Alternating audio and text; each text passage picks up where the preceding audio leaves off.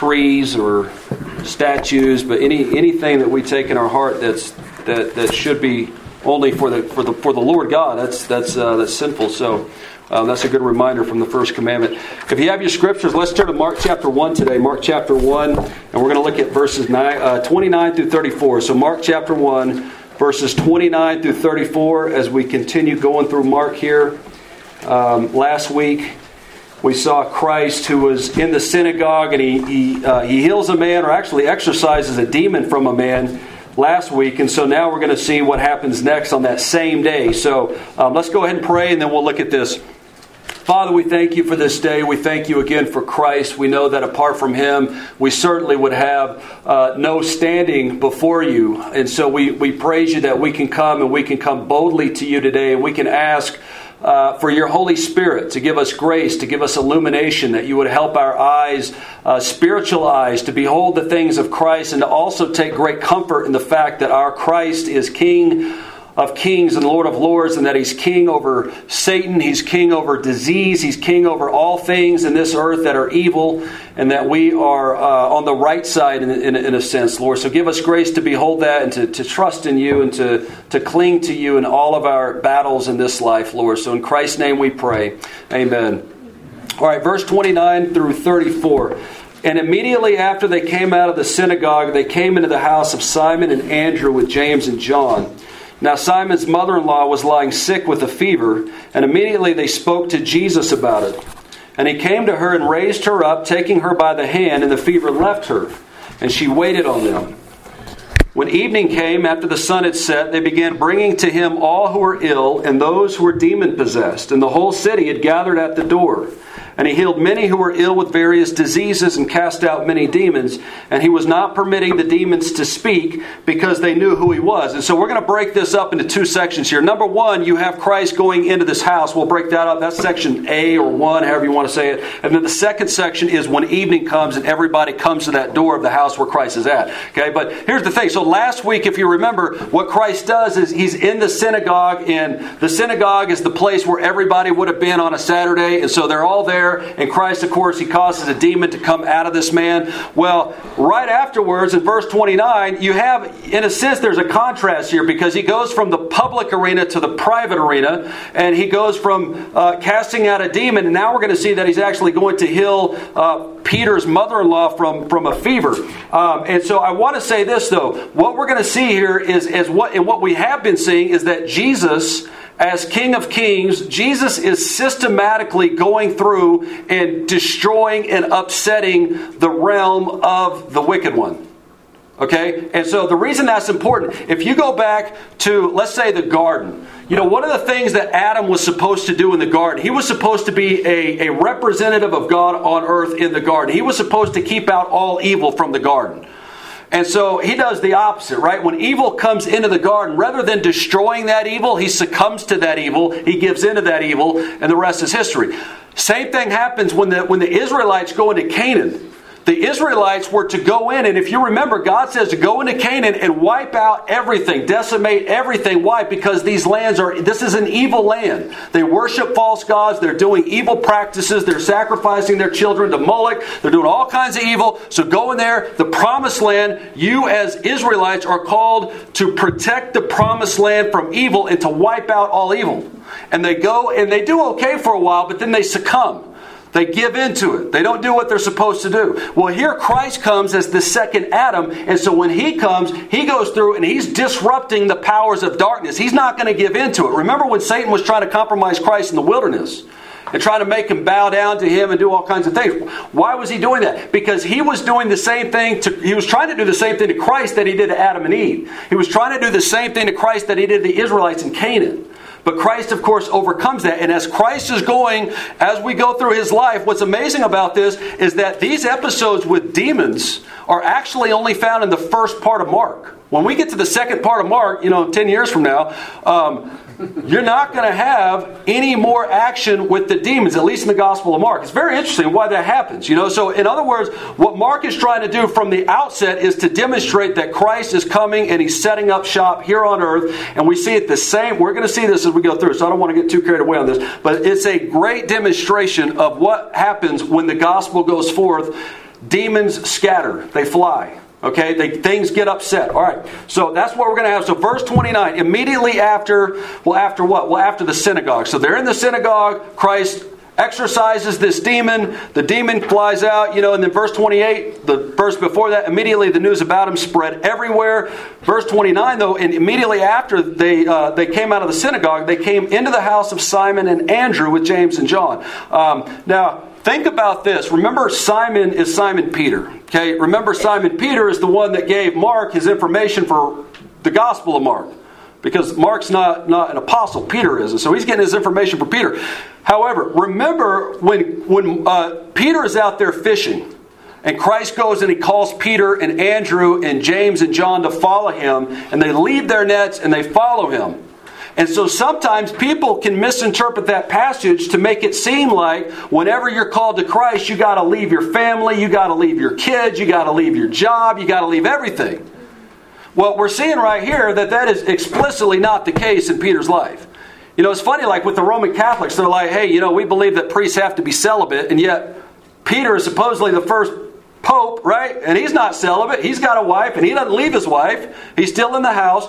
Side issue. The point is, though, is this. Okay, when we're when we're talking about following Christ, there is a sense in which these, these guys were called, this is kind of like a call to ministry for these guys. So, in a sense, it is different. They do leave their jobs. But for the most of us, for, for in a sense, for all of us, nobody's called to leave your family. Even if you're married to an unbeliever, Paul says, don't leave your, your spouse if your spouse is an unbeliever. Rather, maybe God will use you to convert your spouse. And so he doesn't say, you know, nowhere in Scripture is it like, okay, once you become a Christian, leave your family.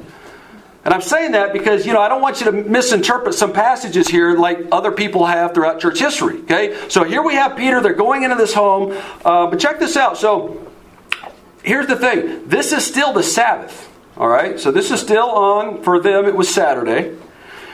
And it's a it's a quiet scene. They're inside. It's a it's look at verse 30. Now Simon's mother-in-law was lying sick with a fever.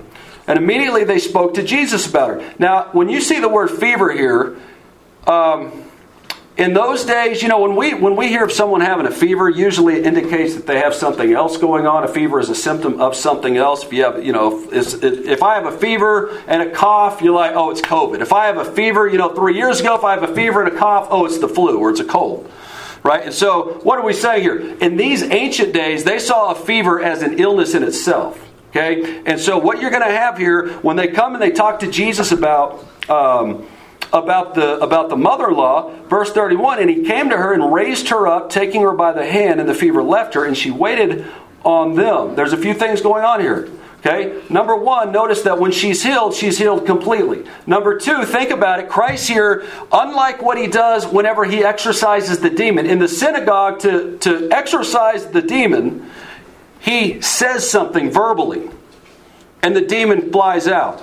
In Mark, what happens is, is that whenever there is a healing, so in Mark, this is just in the Gospel of Mark, but whenever there is a healing, it's always done by physical touch. So this is one, two, three, four, five, five different places in the Gospel of Mark where Christ heals with physical touch. But when he casts out demons, it's verbally. Now, in other places, actually in Luke, you'll see that, that um, in this episode, when, when Christ is at his mother in law's house, he, he heals his mother in law by rebuking the fever. So it's not to say they're, they're, it's not contradictory. It's to give us, I guess, in a sense, a fuller picture or fuller understanding of what's going on. Um, and so remember, what this is showing is just like we saw last week when Christ is teaching, and they're like, wow, where is he getting all this authority, all this power? This is amazing. Well, then he casts out a demon, and now they're like, whoa, where does he get all this authority and power? This is amazing. Right? Because at first it was like, this is an amazing teacher, but now it's like, wow, he can even cast out demons. But now when you see him actually rebuking fevers and you actually see him um, doing things to heal people, things like that, what you're seeing is that Christ is truly Lord over the physical creation itself, over the demonic cre- over the demonic realm. He's, he's Lord over everything. And as he goes around, you're seeing this more and more. And so that's what's going on. But notice right after she is um, healed, And this is no accident, but what does she do right after this? She waited on them. She waited on them. She served them. Your, your translation might say serve. That's probably a better way to say it. She served them.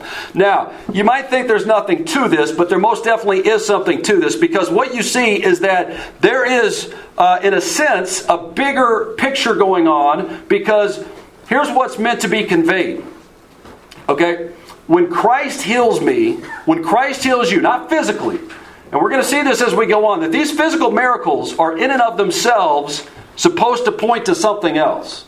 But when Christ heals us spiritually, when He regenerates us, when He gives us a new heart, when He causes us to, to see things in a way that we've never seen before, when we realize that Christ is the Messiah, Christ is my Savior, and I follow Him and I leave my sin, all these things, right?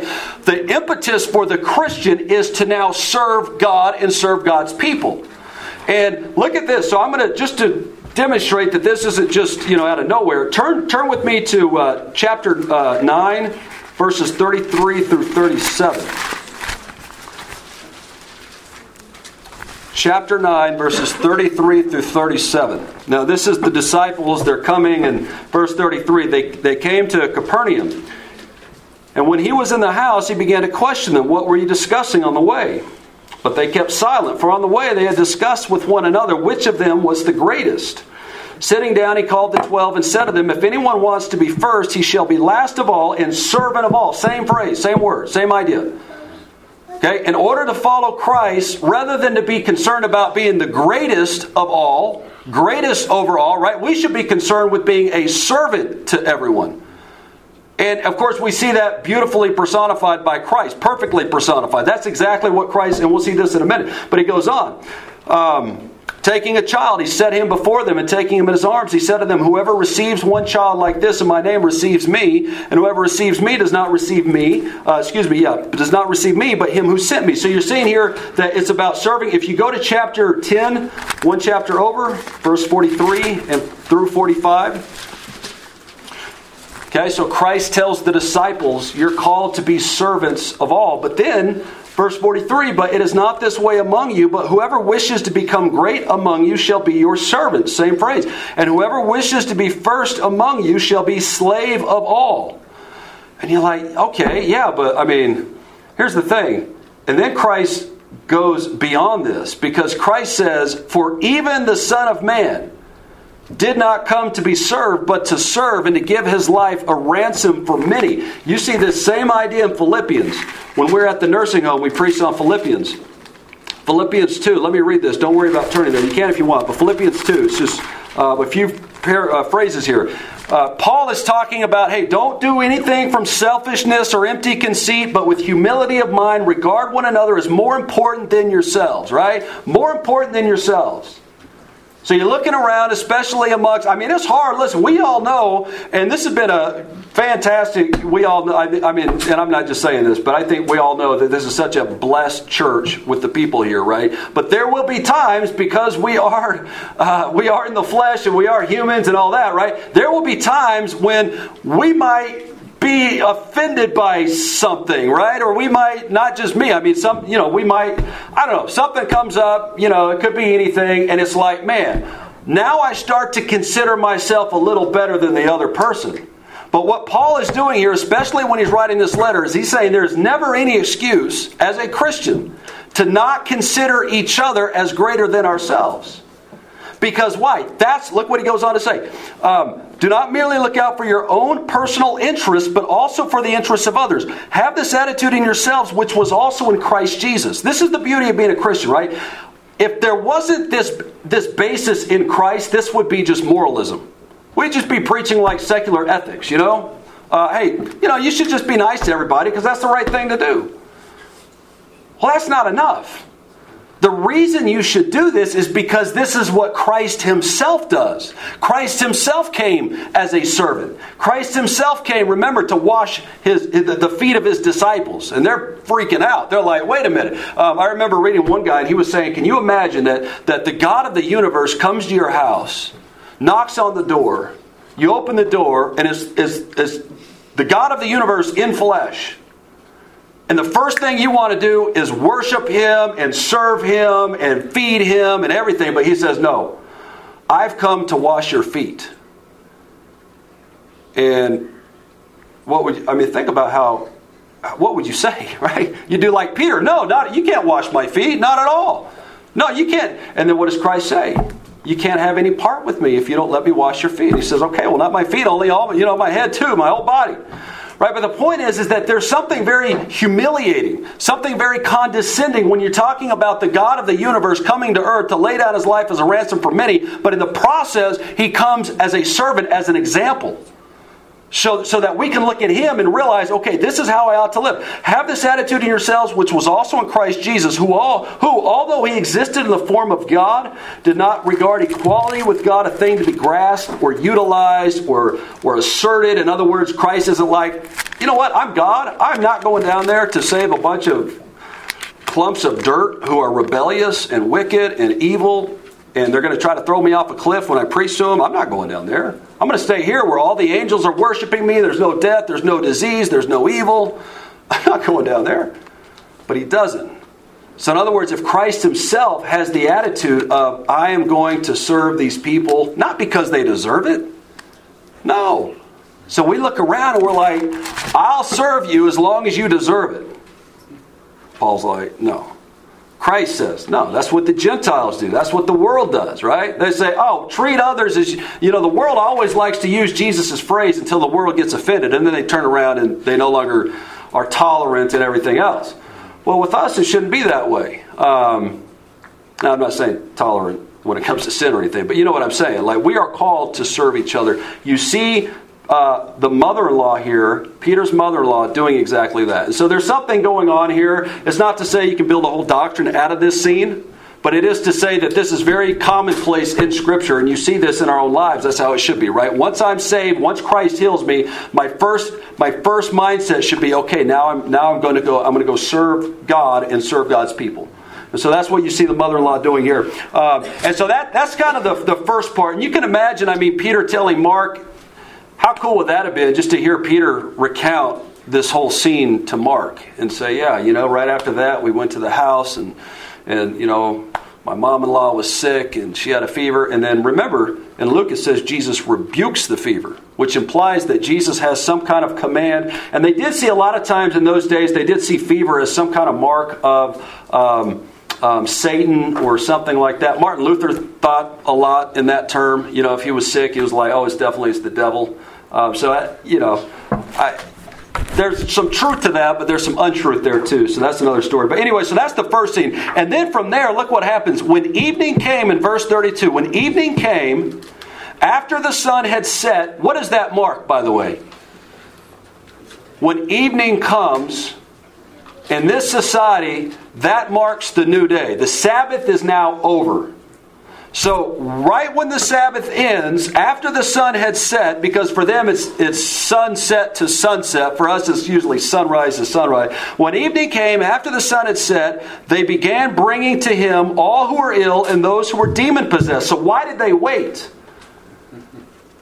Because the Sabbath is over. It was actually illegal to travel anywhere on the Sabbath in that culture. They had something like, and we'll talk about this when we get to the Sabbath, but there was something like 1,300 additional laws that they had created on top of um, just the, the Sabbath. And so it was, in a sense, it was overbearing. It was a mess, you know. The point is, though, they are, in a sense, um, and you see how controversial Christ is, because Christ goes in there and he's healing people. These people are like, no, we're going to wait because we don't want to get fined or in trouble or whatever. Well, they do wait, and then when they start coming in, you see the phrase where it said they began bringing to him? That tense there for that phrase means it was a constant stream of people coming to Jesus Christ. Now, there's a few things here to think about, okay? Um, number one, why are they all gathering at this door? Well, go back to verse 28. The news about him spread everywhere.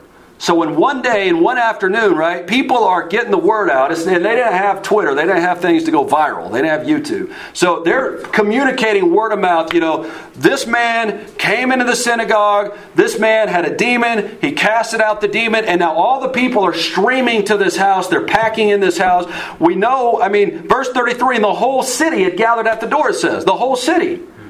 Now, if you think about the, the, the despair here, it is.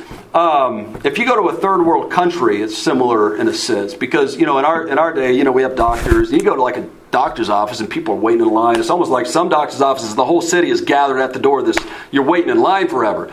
Um, but here in this culture, they have no doctors, they have no medicine, they have no hope, and they hear about this guy who can do miracles. And I don't know about you, but I, I, I would be at the door, right? If you hear about this and you're like, hey, I'm going to be at the door and I have, you know, like a little stomach stuff going on, I, I would be at that door. So you can imagine, everybody is there. That's human nature, right? We're flocking to where this guy is because we want help, especially if you can't get help from anywhere else.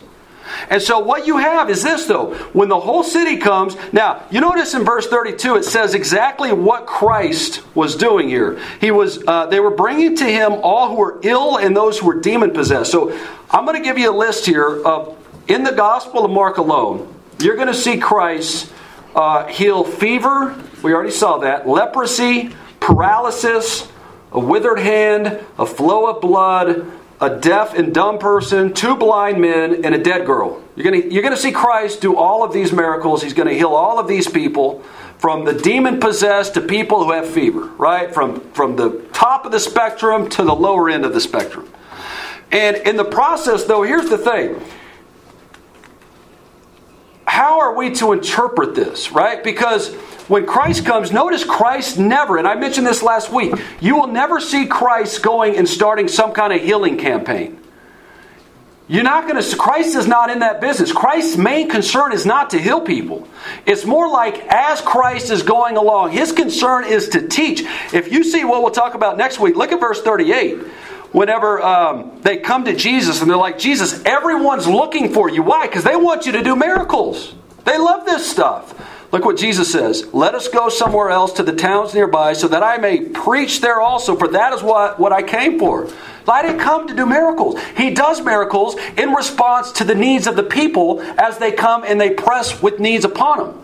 So he is compassionate, he is gracious, he is able to do those things, and he always does these things. But the point is, is that sometimes when we're reading this, and I'm saying sometimes, a lot of times, right, is I, when we we're on the Navajo reservation, man, they would have healing campaigns at every church like every week. They'd have these big tents, and you know, it's like so and so's coming, come and get healed. And it's like, you know, if that was if it was successful, if it was effective, you wouldn't have to have them every week because you'd be healed. If that was effective, right, these guys would be going into the children's hospitals and healing people.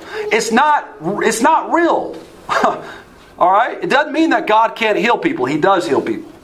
But it's to say what Christ is doing here. See, a lot of times people think, oh, Christ's main objective when he came was to heal people. That is not at all what we're seeing here. Okay? Christ comes and he does heal people, and his power is so great, verse 34, and he healed many Notice that he healed them. So they come and he actually does heal them. But look at this. At the last part of this, where it says um, he cast out many demons, and he was not permitting the demons to speak because they knew who he was. All right, so a few things are going on here. You're going to see this a lot.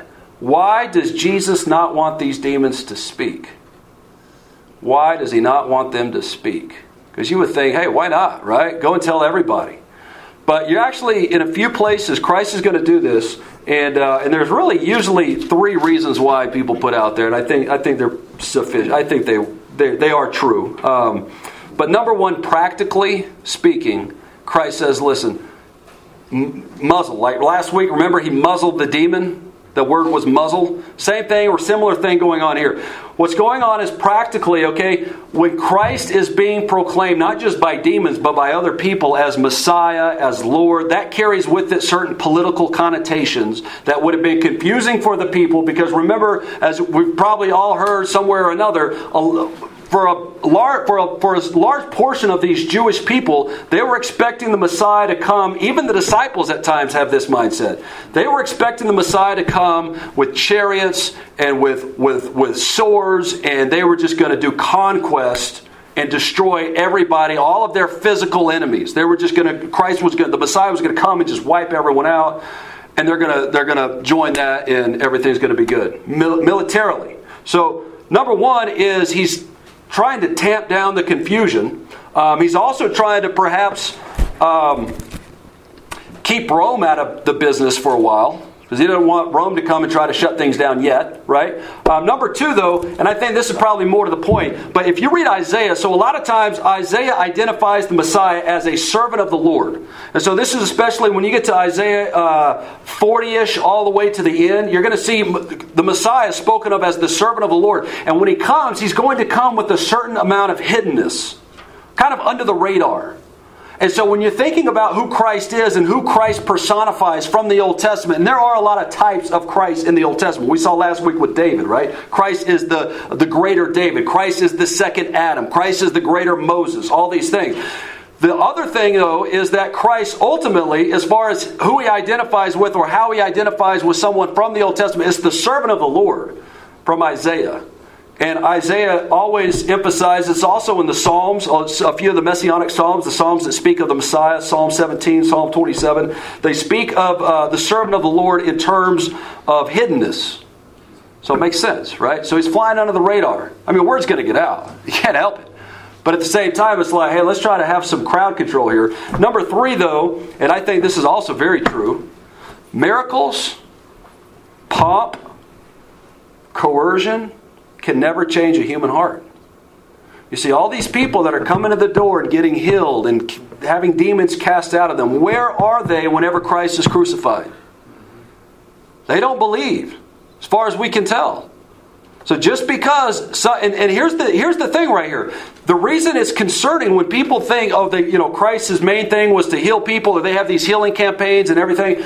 The problem with this is that when I start thinking that the objective of Christianity is for Christ to make my life more comfortable by healing me, that goes against everything that Christ came to explain about Christianity. It's the opposite of that. When you become a Christian, it doesn't get easier, it gets harder.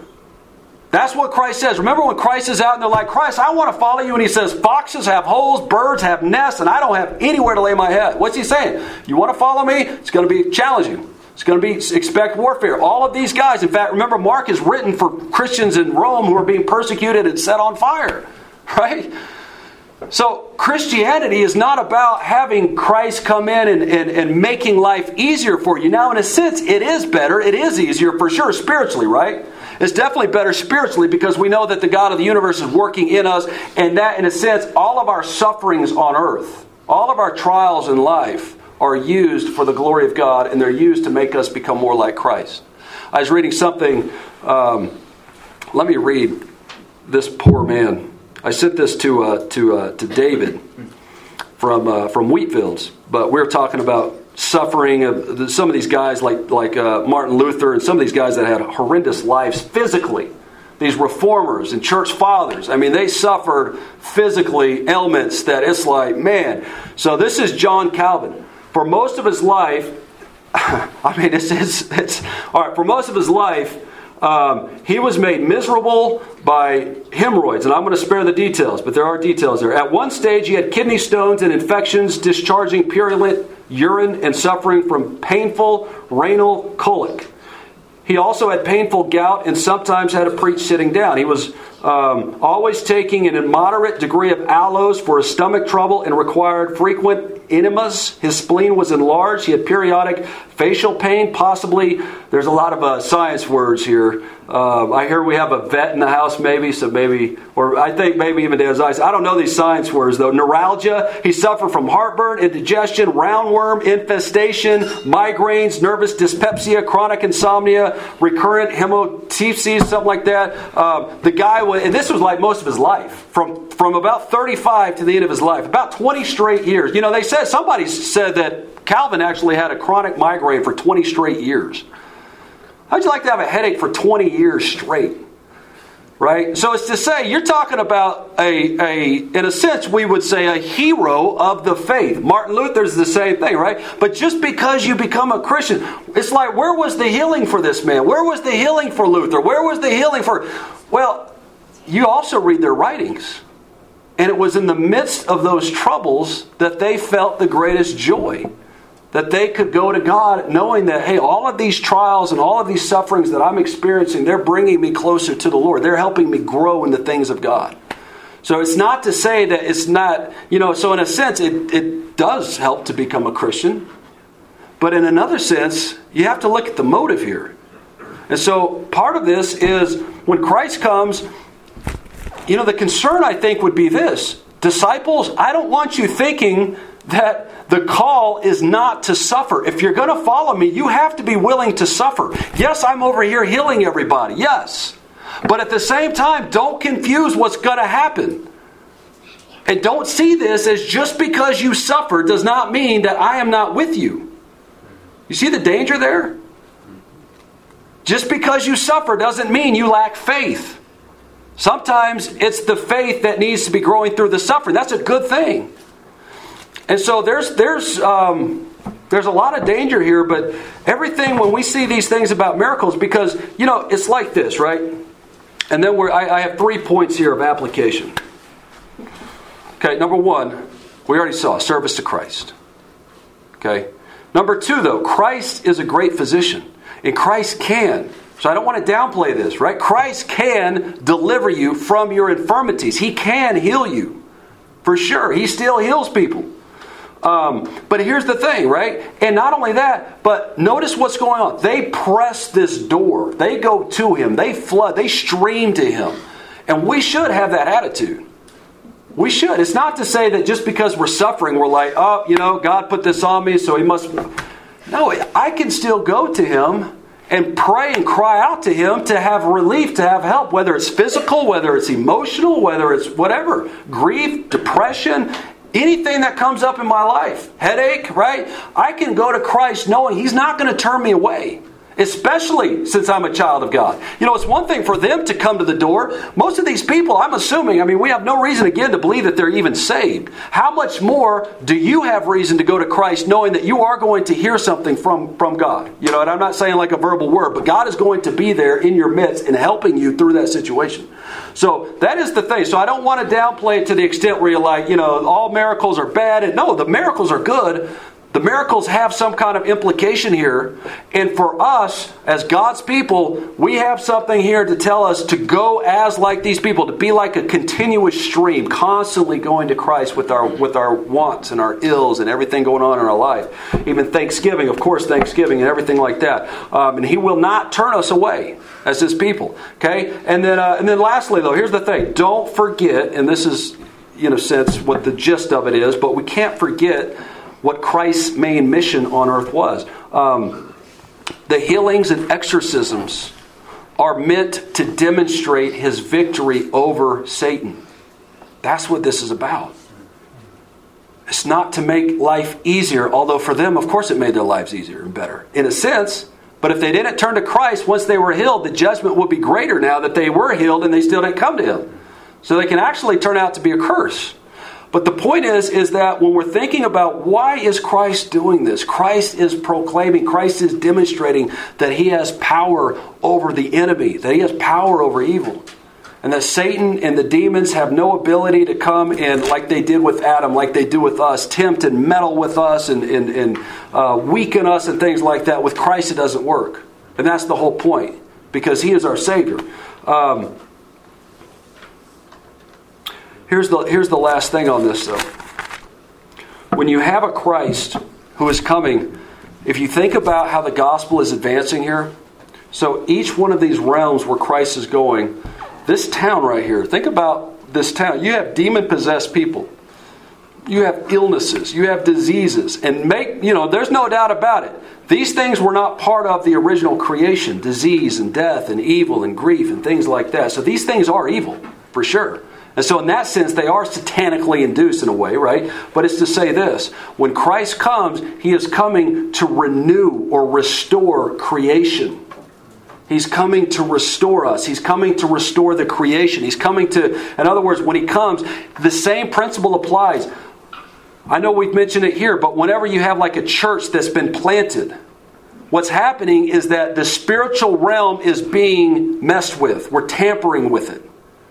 And on a large degree, wherever the gospel goes and it flourishes in a certain nation, the demons scatter, they flee out of those nations. And then when the gospel leaves that nation, the demons, the demonic realm, the darkness comes back.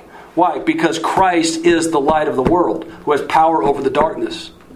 And so, on an individual level, every single person who's been converted has been converted and, in a sense, snatched out of the, the demon's grasp out of Satan's grasp and claimed for Christ. And so if you think about, you know, just in here, all the people that have been claimed for Christ in here, and now we come and we worship this Christ, and then think about the impact, man. Every single one of y'all, think about how many, uh, at least two dozen people in every single one of our lives individually here that you are personally connected to somehow on, on a regular basis right? Interacting with, seeing, talking to on a regular basis, at least every single one of us, at least two dozen people that nobody else interacts with in this room. So when you go out into the workplace or you go out in the family environment or you and you are you are you are literally the, the, the temple of the Lord.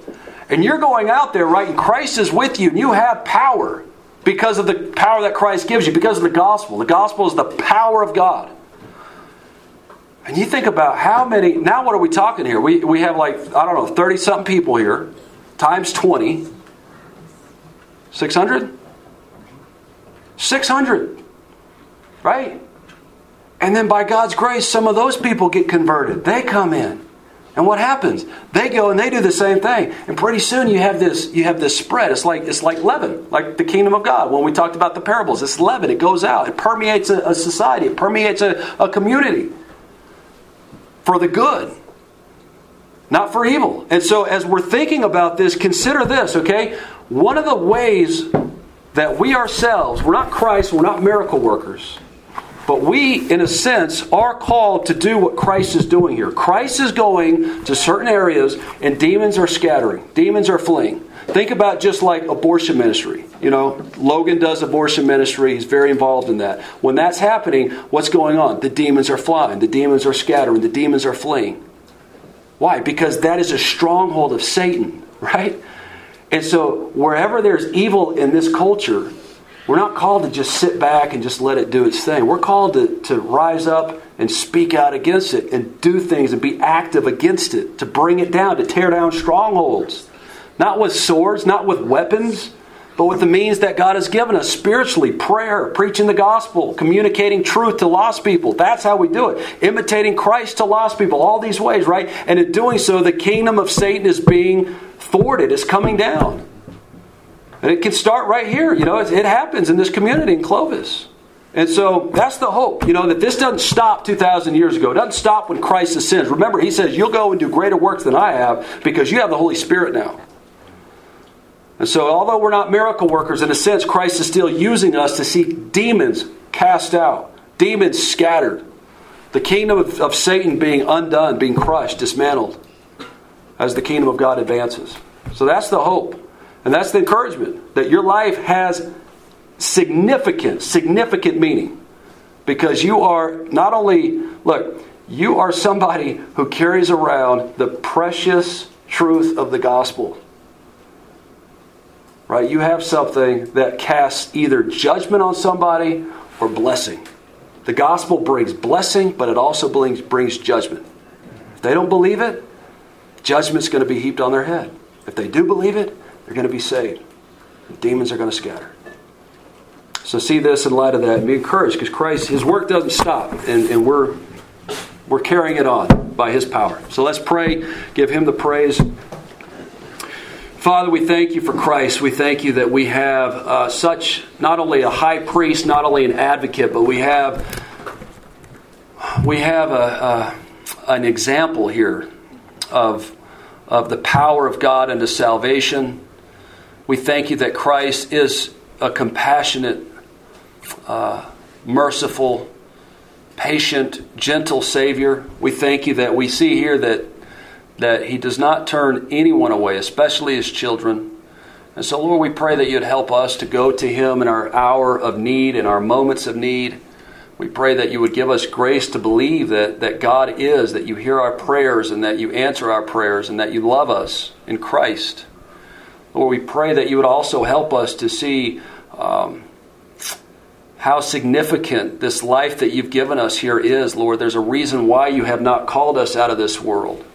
There's a reason why we, we, we aren't with Christ right now, and it's, it's to advance your kingdom, it's to be vessels, it's to be used by you on earth, Lord. And, and so we pray that you would help us all, help, help the, the, the, the, all of us, Lord, the guys at work, the, the mothers at home or at work or with their children. Help, help us with our families. Help us with our neighbors, the lost people. Everything that we do, Lord, help us in these areas to be to, to be people who not only follow you, Lord, but, but, but people who go out and, and speak out against evil, to not compromise, Lord. Help us to not be afraid of the wickedness and the evil that's going around. Help us to take a, a, a, stand for truth, a stand for your word, not, not for the sake of causing trouble or riling things up, Lord, but because we know that, that you tell us to, that you tell us to expose evil and, and to, um, to be people who tear down strongholds. And so help us in that. Help us to to do that in this community. Bless this community, Lord, all the, the people who are lost in our homes and our lives and our neighborhoods, Lord. Bless them. Have mercy on them. Open their eyes to the truth. Bring them into the faith, Lord. We pray that you would use us to do that. We thank you for this day where we can praise you, we can worship you, we can be reminded that you are King of kings and Lord of lords, that you have cosmic power over all things, that you demons and illnesses and uh, weather and everything in this life, Lord, that you control and that you're sovereign over all these things. And so we praise you that we, we worship today the sovereign God of the universe. And we pray all these things in Christ's name. Amen. Okay, let's go ahead and stay.